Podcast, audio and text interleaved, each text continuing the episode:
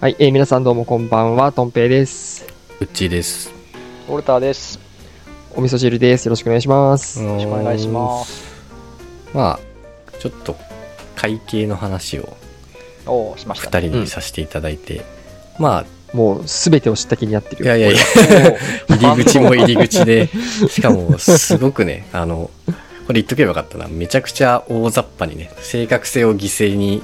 分かりやすさというか、伝わる言い方で話してるんでね、なんか、いや、正確にはその表現違くねっていうのは、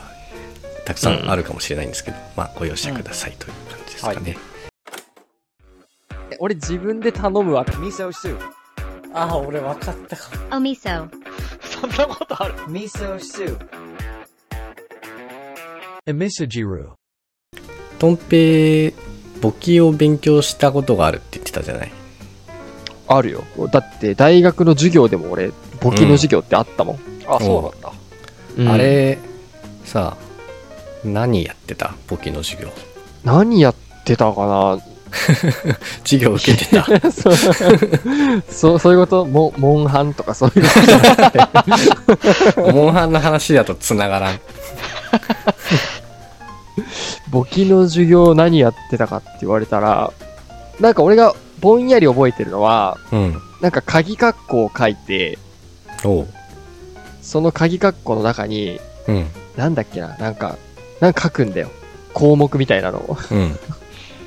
で、その横に数字を書くみたいな。ー全然わな かんらか、なんか合ってるか分かんないけど、何なんをやかってんのそ、れイメージね、イメージ、かっイメーこジ、鍵括弧書いて、いい格好。ち貯金みたいなこと書いて、例えばはいね。はいはいはい。で、7000円みたそいな。れだから何かの表みたいのを作ってたんだな、きっと。そう、でもね、表にすらなってないみたいな感じがうんうんまだ。なんか、表にするためのはいはいは項い。目を整理してたみたいなのそは、うね。なんとなく覚えてますね。簿記を勉強すると、ゴールである貸借対照表、損益計算書に行くまでの集計作業みたいのを、簿記ってやらされるあ、そこなんだ。そう多分それ。れをねちょっとその手前段階の、まあ、資産表とか言われるんだけど、まあ、そういうのとかを作ったりしてたのかもしれないねああ、多分あとね、俺が覚えてる言葉はね、うん先入れ先出し法っていう言葉があったっていうことはね、 覚えてる。すごいいや覚えちょてっるとわなぜか笑いどころはわかんないけど、そこはなんか面白いね。そこだけ覚えてんだ言葉、言葉としてはそ覚えれてる、が何の何なのかは分かんないんだそう、それが何なのかはわからないけど、ああそのとりあえずそ話はういう言葉があったっていうことはじ覚えてゃまあす。せっかく先入れ先出し法っていう言葉が出てきたんですがその話はしませんマジしないんだ。そこはやめとこうなんだ。あのさ簿記を勉強し始めた時に貸し方借り方に何か書いて数字書いたりしなかったした気がする。うんした。あんまり覚えてなさそうですが。 いや、これね、あの、さっきは本当に最終ゴールの話をしたんだけど、今度はスタート地点の話をちょっとしたくて、おお。おーまあ、1回前で、その、貸借対照表と損益計算書2つの表を作るの、めっちゃ大変そうじゃないっていう話、うん。ちょろっとしたと思います。はい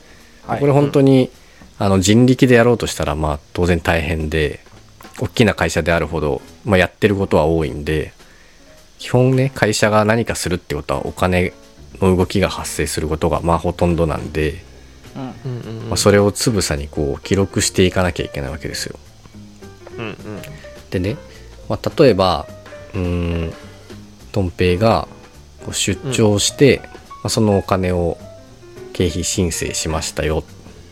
これって、うん会社で会社からお金をもらいました、まあ、それを会社目線で見るとうんうんお金が減るっていう行為がまず1個あるでしょ払うから減ってるうんね。そうだね。でもう一つの目線で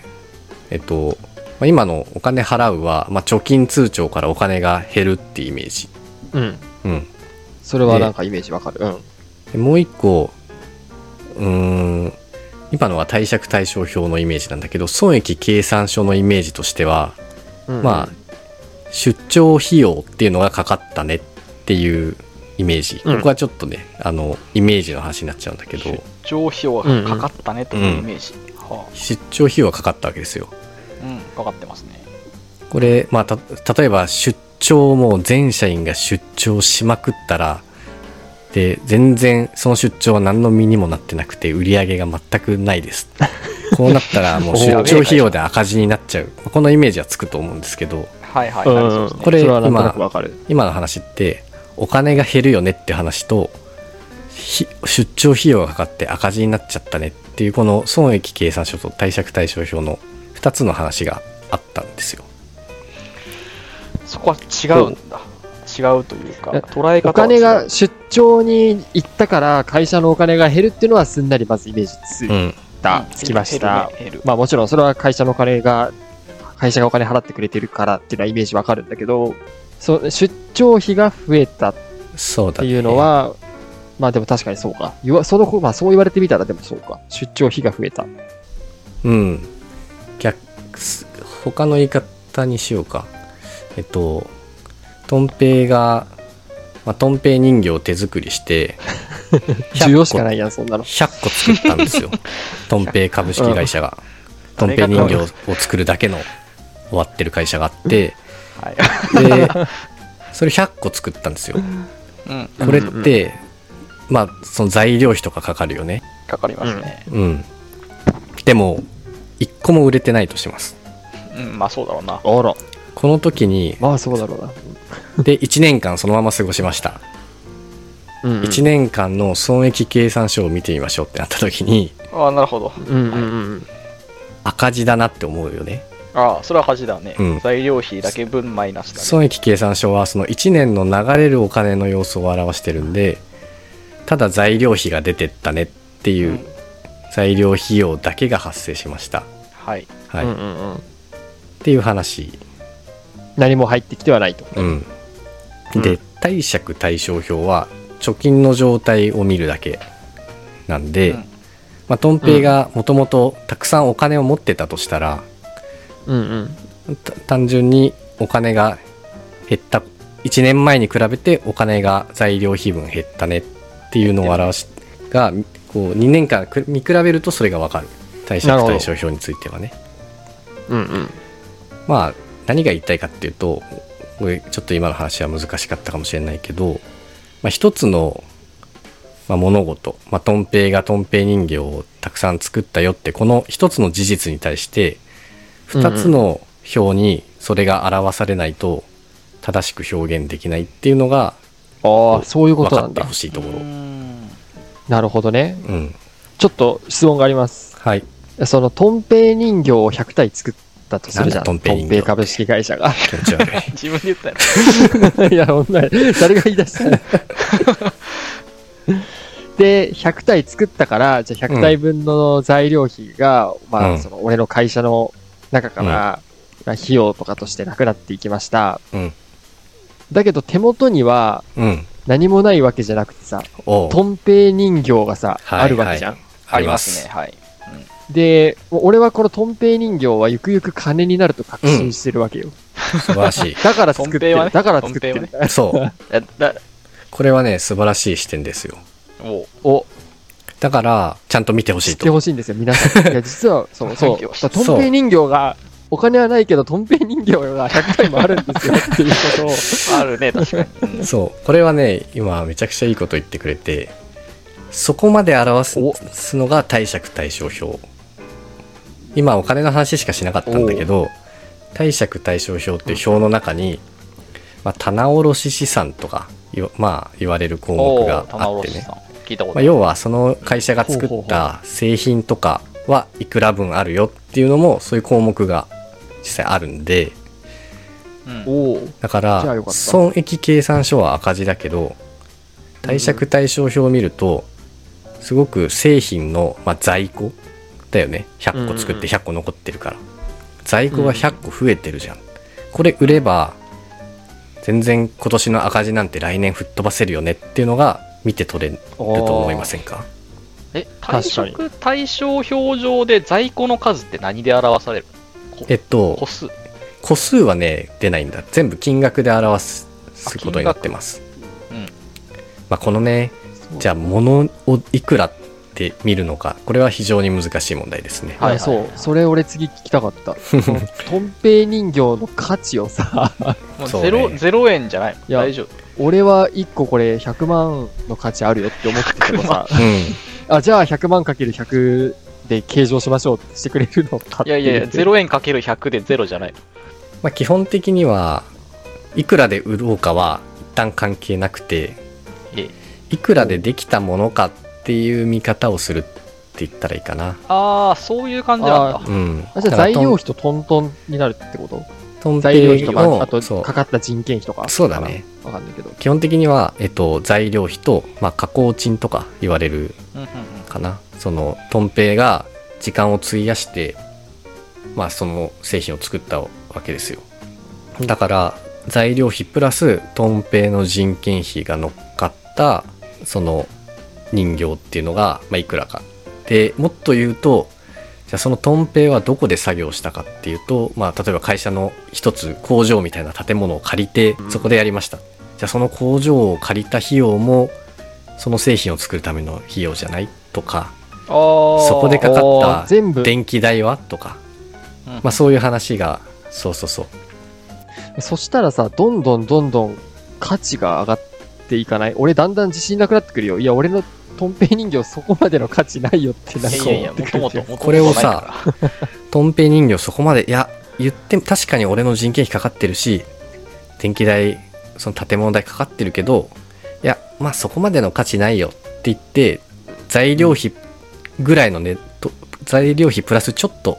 利益乗っけて、うんうん販売しようって売ってみた時これ何が起こるかっていうとうんうんうん損益計算書にその材料費プラスちょっとの利益の売上高が出るよね、うんうん売上いくらです、その下に材料費いくらです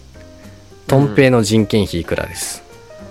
建物の賃借料いくらですおーどんどんこう費用が出てくるわけよ、そう最終的に赤字ですってなっちゃう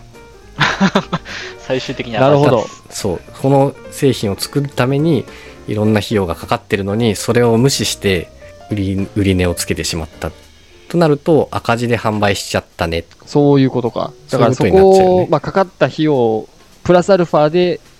売らないともちろん、まあ、利益にはならないっそ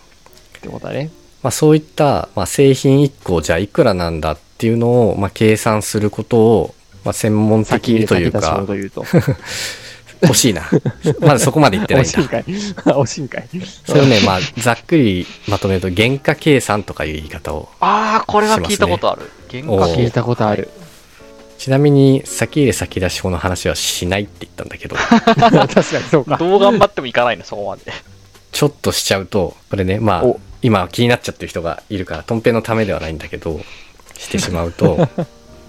じゃあさ、100個作った。1年間かけて100個作ったよ。で、その1年間の間に、えー材料費がさ、えー最初の上半期は材料費安かったけど、下半期材料費すごい高くなっちゃいました。ってなったほう時ほうに、ほうこれう、ん下半期に作った製品の方がちょっと高いくなるこの話は確かに。イメージつきますかうん確かに確かに。ん。 そうしなきゃいけないよねだってうんそれうんプラス利益が出る値段で売らないといけないからそうだね。でじゃあえー50個上半期50個下半期に、まあ、去年作っていてうんうん。で、まあ、1年間売れずに残って翌年うん25個売れましたこれ、まあ、売れてよかったですよねまあ、ウォルターに買ってもらおうかな。そあう、ーウルターがファンだから買うと。 まあリこうリスナーの人にもね、トンペイの人形なら買いたいっていう人が20人ぐらいいたとしてね。あ、かわいそう に。かわいそうにとは一体で、まあ買ったとしてまあ買ったとして、買ったとして。 25個売れました。さっきの話を思い出してほしいんだけど、上半期作ったトンペイ人形と下半期作ったトンペイ人形は価値が、価格が違ったよね、材料費の違った理ね。理由で確かに確かに。かかった費用が違うわけだよね。その、うんまあこの100個だったら売れた25個がいつ作った25個かってまあなんとなくトンペ目視でわかると思うんだけどうんうんうん。これが1万個あって、まあ、倉庫にもうザーッと並べててうんうん。でそこから2000個売れましたととかだと、うんうん。いつ作ったどのトンペイ人形が出たかなんて一個一個ずっと管理してられないんですよ。ちょっと大変確かだけにど。大変だ、それは。うんうん、これだから100個だとまああのさ先に作ったやつから25個トンペが手手で渡してったらいいんじゃないと思うけど、まあ、1万個うん100万個もっとたくさんの数さらにもういろんな倉庫に入っててどんどんどんどん出荷してどんどんどんどん作ってますってなったら、うんうんうん。このいつ作ったやつが売れてったかなんてまあ分かんない実態管理できないんですよ。うんうん。それもなんとなくイメージはつく。うんうん、ってなると逆に言うと残った在庫がいつ作ったものが何個残まあ何個個数はわかるけどいつ作ったやつが何個残ってて、いつ作ったやつが何個残っててってまあちゃんとその正確にはわからない、ちょっと厳しいかな。ううんん、売った方がわかんないから当然まあ残った方もわ限界があかるんねない、うん、うんじゃあこの残った在庫を貸借対照表にいくらですって表示しなきゃいけないんですよああ、どうするそうん。なるほど。これいくらって見ればいいのってなった時に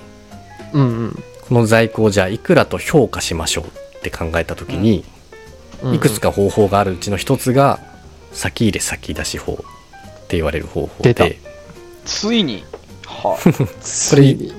本当に読んで字のごとくです先に入ったやつが先に出てったっていう方法で考えましょ あ、ほう先入れ先出しょ。ううんまあだからとんぺい人形の話で言うと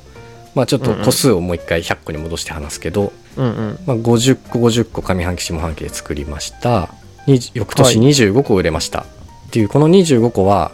まあ、どれが出ていようがもう最後在庫の評価をするときには先に作った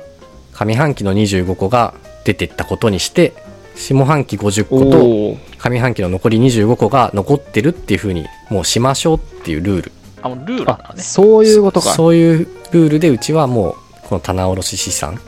在庫を評価しますっていうふうに会社がまあ決めるんですああ、選ぶんだ。そうあ、そういうことか。その一つがえ対し、えー先入れ先出し法なるほどえね。これ、これって何選べるこれはえっと一応選べる他もなんかあるんだ。他も、えっと、総平均法とか、まあ、総平均。もう全部ガッチャンコして平均しましょうみたいなやり方とかまおあー最初。の個数が少なければもう個別に管理して個別で評価しましょうっていうああ、本当に評こ価しましょう。のいついつに作ったこれが出たよっていうのを一個一個ああ、把握できるよっ指定者ていうようであればそういうふうにでもできるしっていうのをまあ選べるまあなるほ本ど当ねまあでもにこれもなんとなくイメそうージはつくな。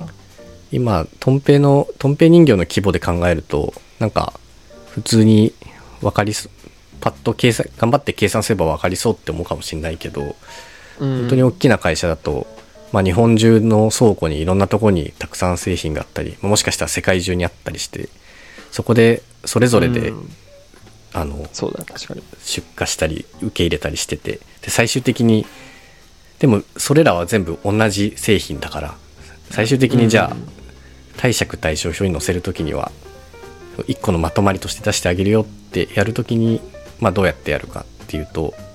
まあ、ある程度勘弁的にねそういう方法取らないと厳しいよねっていうイメージつきました。で、うん今更ながら先入れ先出し法というものが何なのかということです。これが目的じゃなかった よね、確かうんね。完全な脱線なんですけど脱線だけど、まあよく分かったな。なるほどね。まあもうルールだよね。どうするかっていう。どう評価するかっていう。そうだね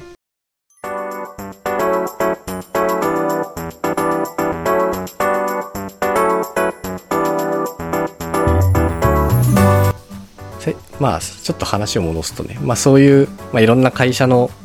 やっていることっていうのは貸借対照表と損益計算書に表さなきゃいけないよってところから始まりま したまあでも前回のやつと続けて聞いたら多分結構イメージはつかめるんじゃないかなっていうか、まうあんなんとなく会計っていうものについてはね、うイんメージつくなって思うけど、とりあえず俺わはかりまし、たその、ペイ人形が売れ残ったところのエピソードだけ非常に頭に残る。ああ素晴らしい買うやつそにのねえ大な事な考え方だまあい今日の一番大事なところだからね、それに関しては。そうだね